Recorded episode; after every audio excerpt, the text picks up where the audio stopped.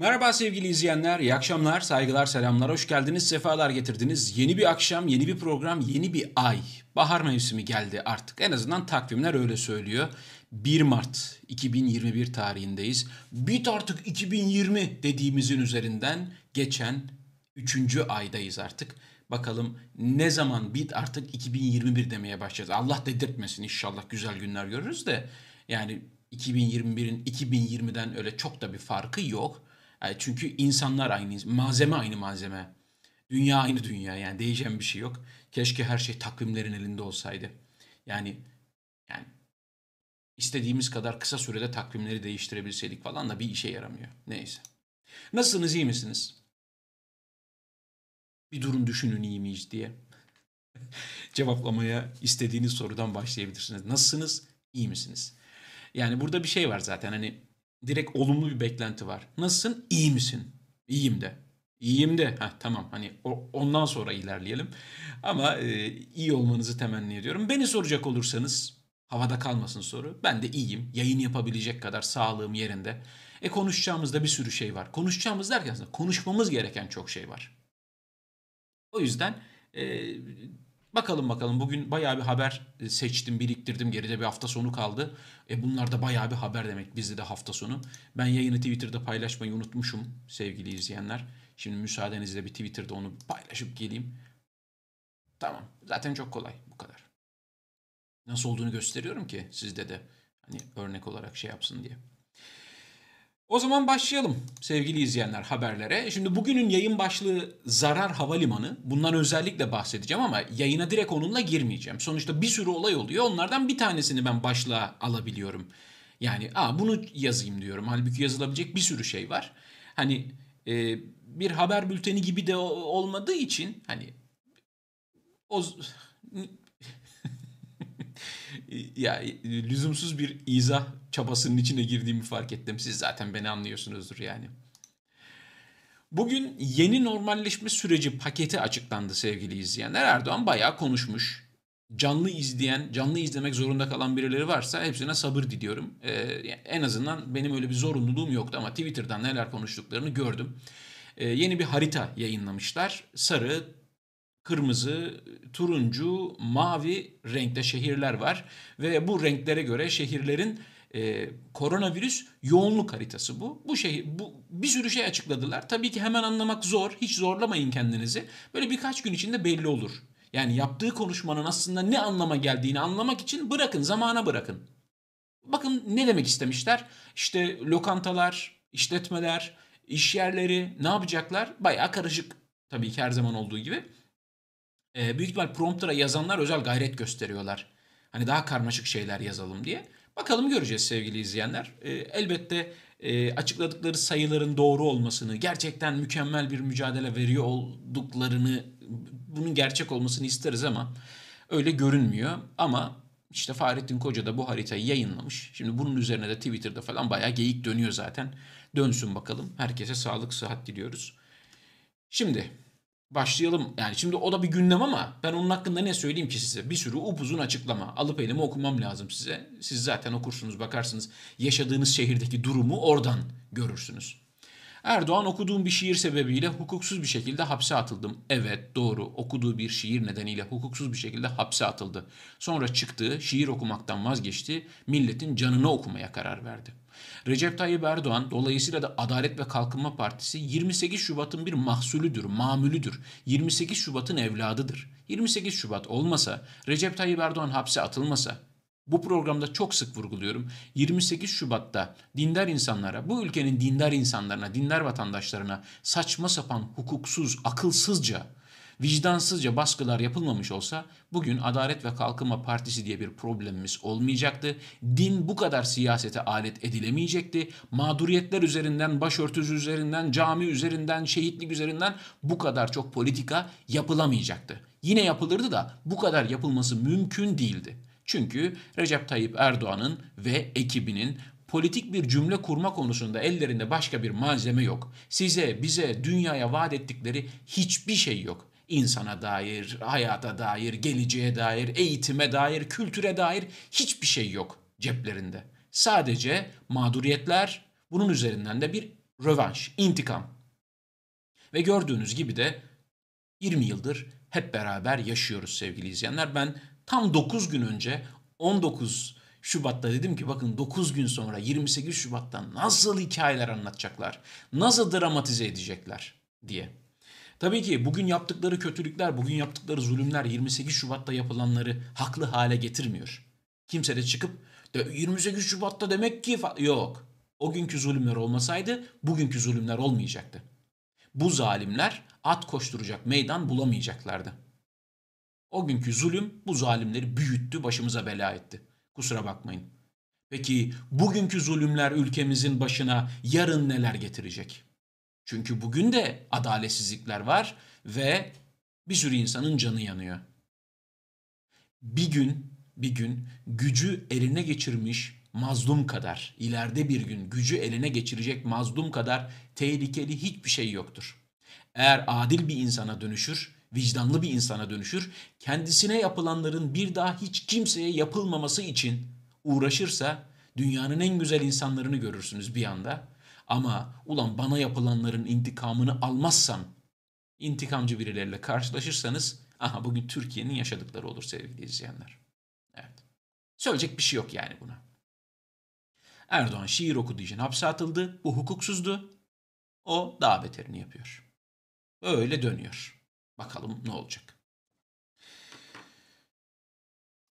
Ben tabii her zaman olduğu gibi daldım konuşuyorum ya. E, yorumlara bakayım dedim. Hani yayında bir yamukluk olur, yanlışlık olur, seste bir problem olur. Siz yazıyorsunuz. Ondan sonra bakmıyorum, okumuyorum. 30 dakikanın sonunda bir bakıyorum, ah yıkılıyorum filan. Şöyle bir bakayım dedim yani. Sorun yok gördüğüm kadarıyla. 28 Şubat muhabbeti böyle. Bir sürü konuşurlar bu konu hakkında da diyecek bir şey yok. Yok yani. Hani 28 Şubat mağduriyeti üzerinden bir şey yapılacaksa ben de 28 Şubat mağduruyum. Yani milyonlarca insan bundan etkilendi. Ama yani hamdolsun hiçbir şeyde ıskalamıyorum. Yani kısa bir ömrüm var. Top topu 37 yaşındayım yani öyle çok 65-70 yaşında olup darbeler görmüş bir insan değilim de Türkiye'de ne olduysa mutlaka bize dokundu hamdolsun yani. Yani hiçbir, hiçbirini boş geçmedik. 28 Şubat'ı da 15 Temmuz'u da mutlaka ne olduysa geldi bize dokundu. Bakalım daha sonra ne olacak? Daha daha neler olacak? Daha neler göreceğiz? Ne kadar yaşarız bilmiyorum ama coğrafyanın kader olduğunu iliklerimize kadar hissediyoruz. Erdoğan kamu harcamalarında israfa tahammülümüz olmadığı için harcamaların takibi ve izlenmesine özel ehemmiyet gösteriyoruz. Kamu harcamalarında israfa tahammülleri yokmuş. Acaba ne yapacaklar diye düşündüm. Yani böyle 250 araçlık konvoyla giderken yokuş aşağı geldiklerinde vitesi boşa alıp yakıttan mı tasarruf edecekler? Ne yapacaksınız acaba? Milletin kafasına attığınız 250 gramlık çayları düşüre düşüre yani 50 grama falan mı düşüreceksiniz? Nasıl bir tasarruftan bahsediyorsunuz? Emine Hanım First Lady'miz e, portakalların kabuklarından kolonya falan mı yapacak sarayda? Günlük maliyeti 10 milyon lira olan 10 bin değil he. 100 bin falan değil. Bayağı 10 milyon harcıyorlar. Bir günde o sarayda yiyorlar ne yapıyorlarsa. Yani tasarruf etmek için ne yapacaksınız? Sensörlü lamba mı takacaksınız? Yani hiç sönemiyor sürekli birileri var filan. Tabii bu bir aklınızın bir kenarında dursun sevgili izleyenler. Kamu harcamalarında israfa tahammülleri olmadığı için harcamalara izlenmesine falan özel ehemmiyet gösteriyorlarmış. Şimdi şuraya gelelim. Bakın İçişleri Bakanlığı vergi borcunu yapılandıracaklarla vergi dairesi personeline gece sıfıra kadar sokağa çıkma kısıtlamasından muaf tutacakmış bunları. Sokağa çıkma yasağı var ama vergi borcunuzu ödeyecekseniz, vergi dairesine gidiyorsanız size yok. Niye? Çünkü para gelmesi lazım. Neden? Neden o vergilerin gelmesi gerekiyor? Siz ödüyorsunuz vergi. Herkes ödüyor vergi. Aldığı ekmekten de ödüyor, kullandığı telefondan da ödüyor, içtiği sudan, izlediği televizyondan her yerden. Hayatımızın her anında vergi ödüyoruz ama o verginin gittiğini hissetmiyoruz ya bizden gittiğini. Öyle bir normal karşılıyoruz galiba. Peki neden? İşte şu için sevgili izleyenler. Bugünkü yayının başlığında gördüğünüz zarar havalimanı. Külliyen zarar havalimanı bu kadar başarısız, eğer bir başarısızlıksa bu tırnak içinde söylüyorum yani tırnak içinde bu kadar başarısız bir girişim, bu kadar başarısız, isabetsiz, bu kadar büyük ıskalanmış bir yatırım normal şartlar altında, normal ülkelerde adaletin azıcık çalıştığı, muz cumhuriyeti olmayan kabile devleti özür diliyorum. Bütün kabile devletlerinden özür diliyorum. Herhangi bir kabile devletinde bir çadır, hani bir diyelim bir çadır ülkesi var. Bir çadır yanlış bir yere yapılsa, bu yüzden de kabile zarar etse o çadırı oraya yapana ceza verirler. En azından öyle tahmin ediyorum.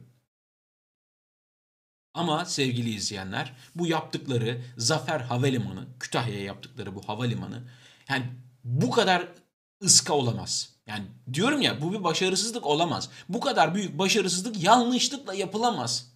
Bu kadar büyük hesap hatası yanlışlıkla olmaz. Mümkün değil. Mümkün değil. Rakamlar söyleyeceğim size sevgili izleyenler. 8 yılda bu Zafer Havalimanı için 8 yılda yani 2012 ile 2020 arasında garanti kesin garanti abicim bak gelmezse gel bul beni bak 8 yılda verdikleri garanti yolcu sayısı ne biliyor musunuz? 8 milyon 915 bin. Diyorlar ki 8 milyon 915 bin yolcu geçecek bu havalimanından. 8 yılda. Diyelim ki 9 milyon düz hesap. 8 yılda 9 milyon yolcu geçecek diyorlar. Geçmezse al bu silahı vur beni diyorlar. Tamam mı? Ya bu hesap sevgili izleyenler. Yani sonra ne oluyor biliyor musunuz geride kalan 8 yılda 2012 ile 2020 arasında Kütahya'daki bu Zafer Havalimanı'ndan toplam 318.935 yolcu geçiyor. Düz hesap söyleyelim 319 bin. Hedef 9 milyonmuş. Gerçekleştirilen yolcu sayısı, gelen yolcu sayısı 319 bin. Peki ıska ne kadar? Iska miktar. O durun hesaplamayın. Ben hesapladım sizin için sevgili izleyenler. %97 hata payı. %97 hata payı sevgili izleyenler. Dünyanın bir muz cumhuriyetinde, dünyanın bir kabile devletinde dahi böyle bir soyguna göz yummazlar. Şayet soyanlar kendileri değilse. Siz inanıyor musunuz Recep Tayyip Erdoğan'ın bundan habersiz olduğuna, ondan habersiz milyonlarca euronun gittiğine inanıyor musunuz? İhtimal veriyor musunuz? Diyelim ki, velev ki, Erdoğan çok sever bu lafı, velev ki birileri ona rağmen hesap hataları yaptılar. Art niyet yoktu. Hata yaptılar. Bakın tırnak içinde söylüyorum bunu tamamen. Ve böyle bir sorun ortaya çıktı. Göz yumar mı sizce böyle bir şeye? Bakın dürüst, ahlaklı, namuslu bir devlet yöneticisi, bir memur. Yani biz maaşını ödüyoruz ya Cumhurbaşkanı'nın falan. Siz ödüyorsunuz ya. Evet evet. Sizin vergilerinizde maaş alıyor ya Cumhurbaşkanıymış, bakanlarmış, bu işi denetlemesi gereken insanlarmış, bürokratlarmış, şunlar bunlar, hesap uzmanlarıymış. Yanlışlıkla yapılmış olsa bunu çözmek için eyvah biz ne yaptık demezler mi? Bırakın %97'yi ya. %7 hesap hatası bile bu kadar büyük rakamlarda çok büyük şeye tekabül eder. Şöyle söyleyeyim sevgili izleyenler.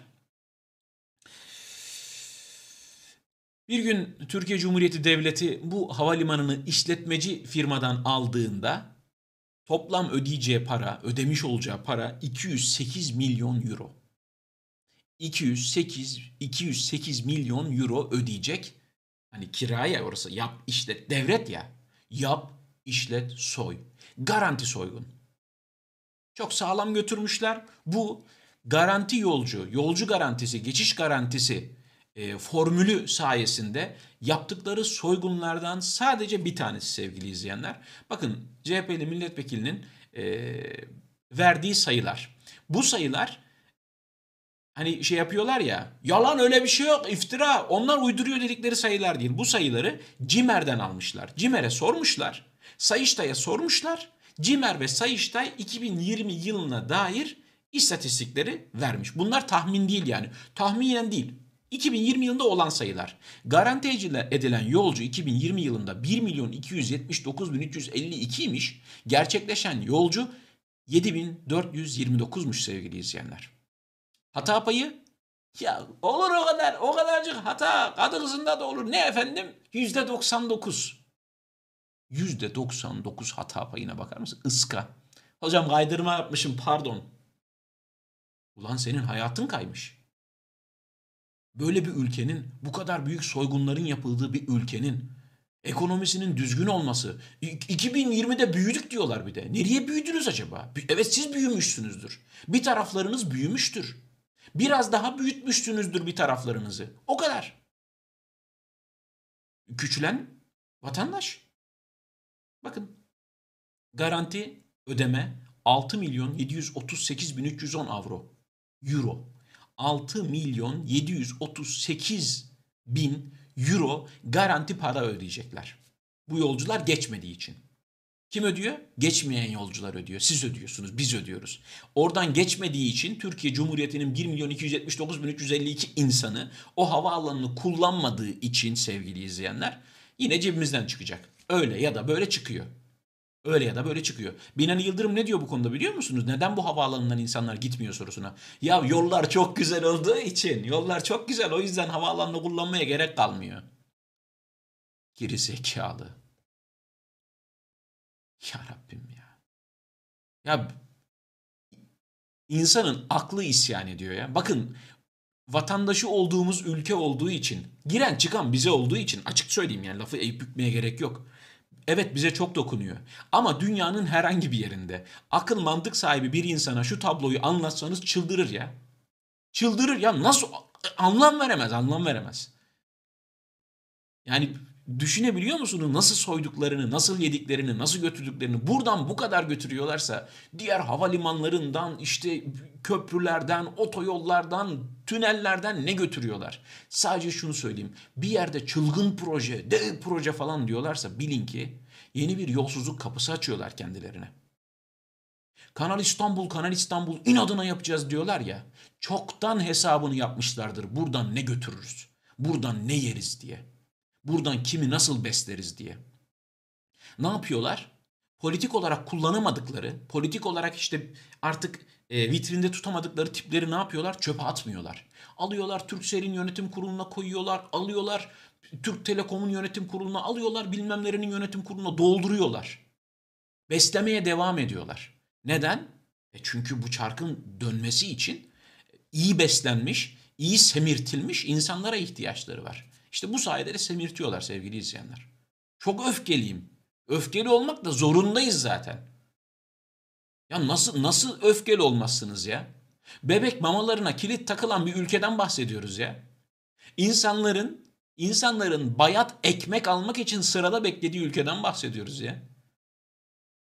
Ya annelerin, babaların çocuğunu komşuya bırakıp intihar ettiği ülkeden bahsediyoruz. Çalanın Allah belasını versin ya. Boğazlarına dursun ya. Yani ölemesinler ya, ölemesinler. Acı çeksinler. Her anında acı çektirdikleri, açlık yaşattıkları, yokluk yaşattıkları o insanları teker teker hatırlasınlar yani. Teker teker hatırlasınlar. İzlemediyseniz ben kanalda bir video yayınladım sevgili izleyenler. Cehennem nasıl bir yer diye. Hani cehennemin varlığına inanıyorsunuz, inanmıyorsunuz. Ayrı bir şey. Orasını bilemem. O inanmakla alakalı. Ahiret var yok inan o ayrı bir şey. Ama adalet bu kadar insana bu kadar büyük acılar çektirip bu kadar yokluklar, yoksulluklar yaşattırıp sonra da sizden bizden yani herkesten büyük nutuklar atıp din, iman, vatan, millet yok işte tasarruf. İşte bu sevgili izleyenler. Şimdi böyle bir ülke, bu kadar büyük soygunların olduğu, bu kadar büyük hırsızlıkların olduğu bir ülkenin Sanayi ve Teknoloji Bakanı Mustafa Varank, Türkiye bir uzay ülkesi, kendi milli ve özgün roketimizi ateşleyerek uzay aracımızı ayla buluşturacağız diyor. Ya Allah burayı almayı unuttum ya. Uçan araba yapıyorlar sevgili izleyenler. 2019'da yerli ve milli uçan araba yapıyorlardı. El Cezeri mi El Biruni mi bir şey yapıyorlardı. Gör, hatırlıyor musunuz? Uçan araba yapıyorlardı ya. Uç kafa gitmiş gerçekten uzay ülkesi yani. Yani şöyle söyleyeyim çok basit. Türkiye Uzay Ajansı'nın bütçesi Cem Yılmaz'ın Gora için ve Arok için harcadığı paranın yarısı bile değil. Yani uzaya gideceğiz falan diyorlar ya. Uzay Ajansı'nın bütçesi Cem Yılmaz'ın iki filminin uzayla alakalı yaptığı filmler var ya işte Gora'ydı, Arok'tu bilmem ne. Onların bütçesinin yarısı bile değil. O zaman buradan ne anlıyoruz? Yine aynı şeyi söylüyorum. Çılgın proje, büyük proje, uzaya gideceğiz. Yerli milli araba yapıyoruz, uçan araba yapıyoruz. Bilmem bunlar diyorlar ya. Bilin ki semirtilecek, beslenecek e, birileri var. Onların mutlu edilmesi lazım. Sürekli yedirilmesi lazım. Yani çarkın dönmesi gerekiyor. Halk yani halka biz hutbe okuruz. Zor zamanlarda sabır falan diye hutbe okuruz. Yani sömürürüz. Din, iman, vatan, millet, bayrak, ezan ne varsa sömürürüz. Halkın zayıf karnı da orası zaten. Oradan yürürüz. Yani temennim şu ki bir kez olsun, bir kez olsun Türkiye Cumhuriyeti'nin vatandaşlarının çoğunluğu, Türkiye Cumhuriyeti vatandaşlarının çoğunluğu bu golü yemesin yani. Yine din üzerinden, yine bayrak üzerinden, yine işte Kürtlere saldırarak, yine bilmem kimlere saldırarak falan filan bu oyuna gelmezler diye ümit ediyorum. Böyle çok büyük bir temennim var. Cayman ilaç CHP lideri Kılıçdaroğlu'nun 1 milyon doz aşının fatura edilip edilmediğini sormasına ilişkin açıklamasında konunun Sinovac'la Cayman ilaç arasındaki ticari mahsuplaşma olduğunu belirtti.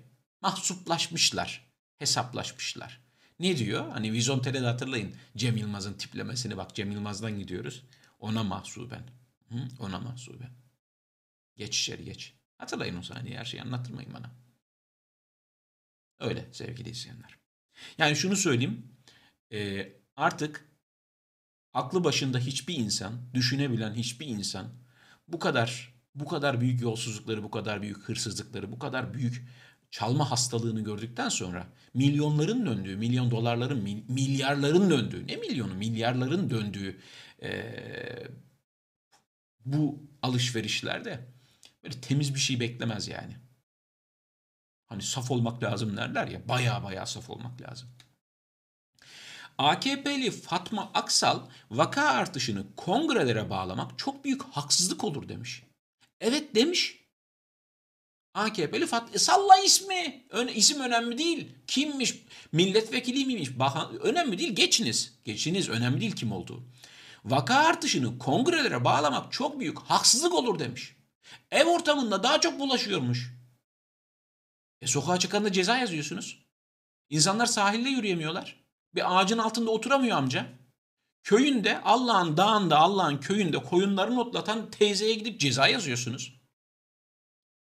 Ormanda yürüyemiyor insanlar.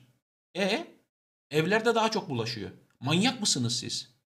Herkesi kendiniz gibi mal mı zannediyorsunuz siz? Dünyanın en geri zekalı işini yapıyorsunuz. Dünyanın en aptal işini yapıyorsunuz.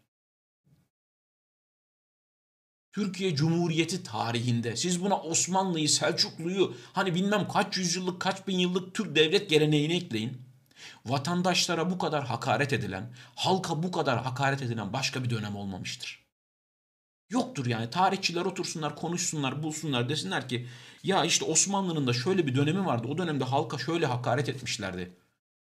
Halk yokluk, kıtlık içindeydi de onlar ya da Selçuklular da böyle bir işte Göktürk Devleti'nde bir dönem vardı falan bir baksınlar yani var mı gerçekten böyle bir şey? İnsanların bayat ekmek almak için fırınlarda sıra beklediği ülkenin devlet başkanının 200-300 arabalık konvoyla gezdiği, israfın dibine vurduğu, görgüsüzlüğün dibine vurduğu başka örnekler varsa böyle bir kıyas yapmak lazım. Feci bir durum ya. Çok feci yani. Herkesin ateşi ölçülmüş, her yer dezenfekte edilmiş. Bu kongreleri bu kadar önemli yapan şey ne? İşte tam soru burası. Bu kongreleri bu kadar önemli yapan şey ne? Ne Allah aşkına ne? Okulların kapalı kalmasını gerektiren. Okulları kapatıyoruz bak. Eğitimden vazgeçiyoruz. Dev bir endüstri olan, dünyanın en büyük endüstrilerinden birisi olan futbol seyircisiz oynanıyor. Öyle mi? Öyle. Turizm durmuş, Yolculuklara bir sürü kısıtlama gelmiş. Hayat durmuş. Hayat, hayat durmuş ya. Hayat durmuş. Ama kongre yapıyorlar ve bunu da böyle savunuyorlar. Yani bu mallığın tedavisi yok sevgili izleyenler. Valla. Yani kusura bakmasın AKP'li Fatma Aksal ama tam bir mal yani. Çiğ köfteci çalışanını darp eden zanlı yeniden gözaltına alındı. Görüntü izlediniz değil mi? Nasıl öfkelenmezsin? Yalnız sorun şu. Serbest bırakılıyor. Sosyal medyada işte tepki görünce yeniden gözaltına alınıyor. E bu adalet değil işte. E böyle bir adalet yok. Sosyal medyada tepki gösterilen her şey doğrudur, haklıdır diyebilir miyiz? Diyelim ki insanlar yanlış bir şey için öfkelendiler. Diyelim ki insanlar toplumun gazına geldiler. Yanlış bir bilgi gördük biz. Yanlış bir olay gördük. Yanlış anladık konuyu ve bir insan hedef gösterildi. Mesela bu herif üzerinden söylemiyorum da. Yani adalet kitlelerin öfkesine bırakılmaz. Adalet kitlelerin e, tepkisine bırakılmaz. Arkadaş benim izlediğim, sizin izlediğiniz videoyu o savcı izlemiyor mu ya? Görmüyor mu yani? Bu kadar zor olamaz bu. Bir de hani tutuklanması, gözaltına alınması caydırıcı bir ceza değil. Caydırıcı ceza nedir biliyor musunuz sevgili izleyenler? Çok kısa gözaltı süresi, çok kısa tutukluluk süresi ve en kısa sürede cezayı vermek. Asıl ce- eğer bir cezayı hak ediyorsa en kısa sürede o cezayı vereceksiniz. O zaman caydırıcı olur. Biliyorlar ki gözaltına alınacağım. Tutuk, sonra işte serbest bırakacaklar. Tutuksuz yargılanacağım. O olacak, bu olacak. Zaten kıytırıktan mece aman o sırada da zaten biz yolumuzu buluruz. Caydırıcı ceza tutukluluk değildir. Türkiye'de tutukluluk ceza olarak uygulanıyor. 4 yıldır, 5 yıldır cezaevinde insanlar var. Haklarında bir hüküm yok. Haklarında hüküm açıklanıyor. Kaldıkları süreden daha az.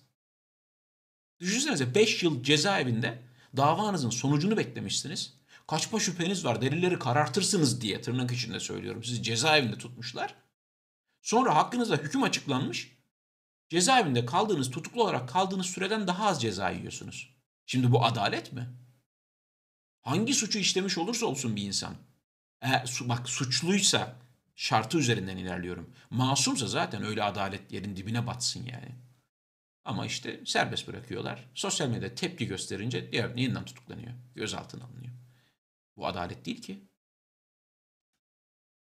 Fransa'nın eski Cumhurbaşkanı Sarkozy'ye yolsuzluktan 3 yıl hapis cezası. Bu güzel bir haber. Bu sevindirici bir haber. Hiç olmazsa bir yerlerde bazı hırsızların cezalandırıldığını görmek. Ya tamam 3 yıl çok büyük bir şey değil. 2 yılı işte ertelemeliymiş, 1 yıl ertelemeli değilmiş falan böyle bir e, detay da var. Ama bir yerlerde hırsızların cezalandırıldığını görmek belki bazı hırsızları yok ben korkuyorum ya. İyice gemi azıya alıp memlekete daha çok zulmedebilirler diye bir yandan korkuyorum yani. Neyse başka yerdeki adaletle, başka yerdeki adaletsizlikle kendimizi şey yapmayalım yani avutmayalım. Adalet her yerde uygulandığında iyidir, güzeldir. Yoksa dünyanın bir kısmında müthiş adil, öbür tarafı böyle bir dengesizliğin kimseye faydası yok. Hiç kimseye faydası yok yani. Diyanet İşleri Başkanı Erbaş, İslamofobik olaylar artmaktadır. İslam ve kendimizi doğru tanıtmaya çalışmalıyız. Tamam hemen o cübbeyi ve sarığı çıkarın defolun gidin. Bir daha da insan içine çıkmayın ve asla konuşmayın. Yapacağınız en güzel şey bu olur. En güzel şey bu olur. Eğer yani İslam bir şey olsaydı, bir varlık olsaydı, hani din, bütün dinler sahipsiz sevgili izleyenler. Bütün dinler aslında gariban.